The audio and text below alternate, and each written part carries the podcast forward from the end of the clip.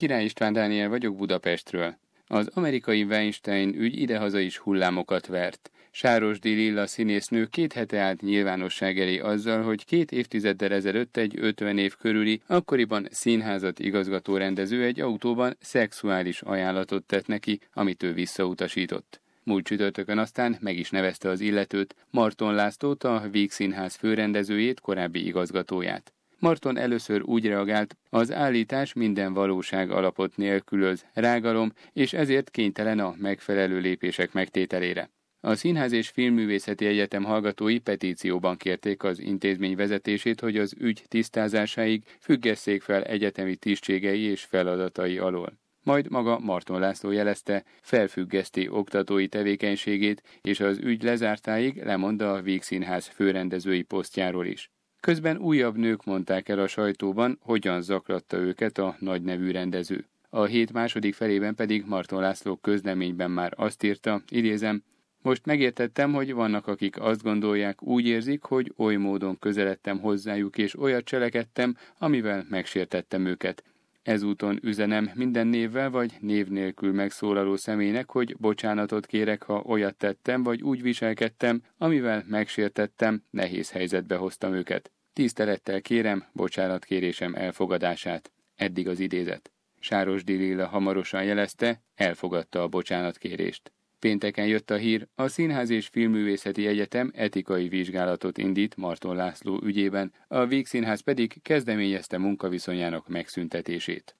A Tárki Társadalomkutatási Intézet pénteken bemutatott kutatása szerint összer is folytatódott a Fidesz-KDNP elmúlt bő két évét jellemző erősödés, míg az ellenzéki pártok népszerűsége lényegében stagnált. Az elmúlt három hónapban a teljes népesség körében a Fidesz-KDNP tábora a júliusi 35% után 39%-ra, a pártválasztók között 55%-ról 59%-ra emelkedett. A továbbra is második jobbik népszerűsége a teljes népességen belül lényegében nem változott, júliusban 11, októberben pedig 10% volt.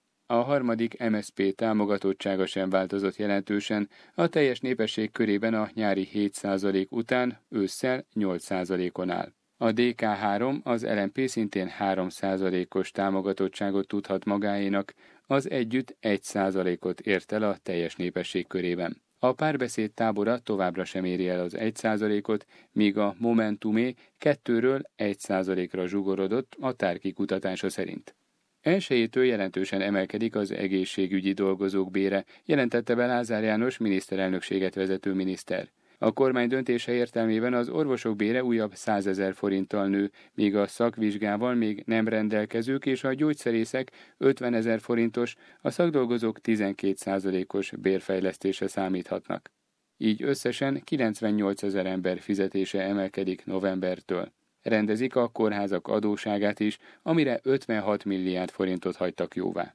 A migrációs törvények módosítása kapcsán olyan javaslatot fogadott el az Országgyűlés Törvényalkotási Bizottsága, amelyel a kormány lehetőséget kaphat arra, hogy meghatározza, egy adott országból hányan kaphatnak tartózkodási engedélyt.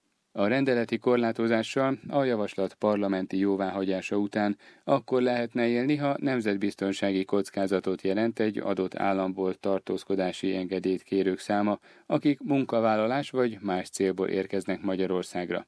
A külgazdasági és külügyminisztérium vezetése közben arról állapodott meg Bécsi kollégáival, hogy hat új átkelő nyílik a magyar-osztrák határon.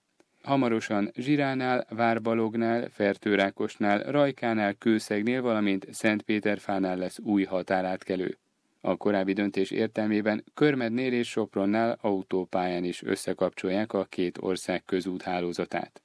Egy magyar tengerészt raboltak el kedden nigériai kalózok. A terror elhárítási központ főigazgatója azt nyilatkozta az M1-en, hogy a férfi a körülményekhez képest jól van. A magyar állampolgárt öt másik társával egy német konténerszállító hajóról hurcolták magukkal a kalózok Nigéria partjainál. Az elmúlt percekben Király István Dániel tudósítását hallották Budapestről.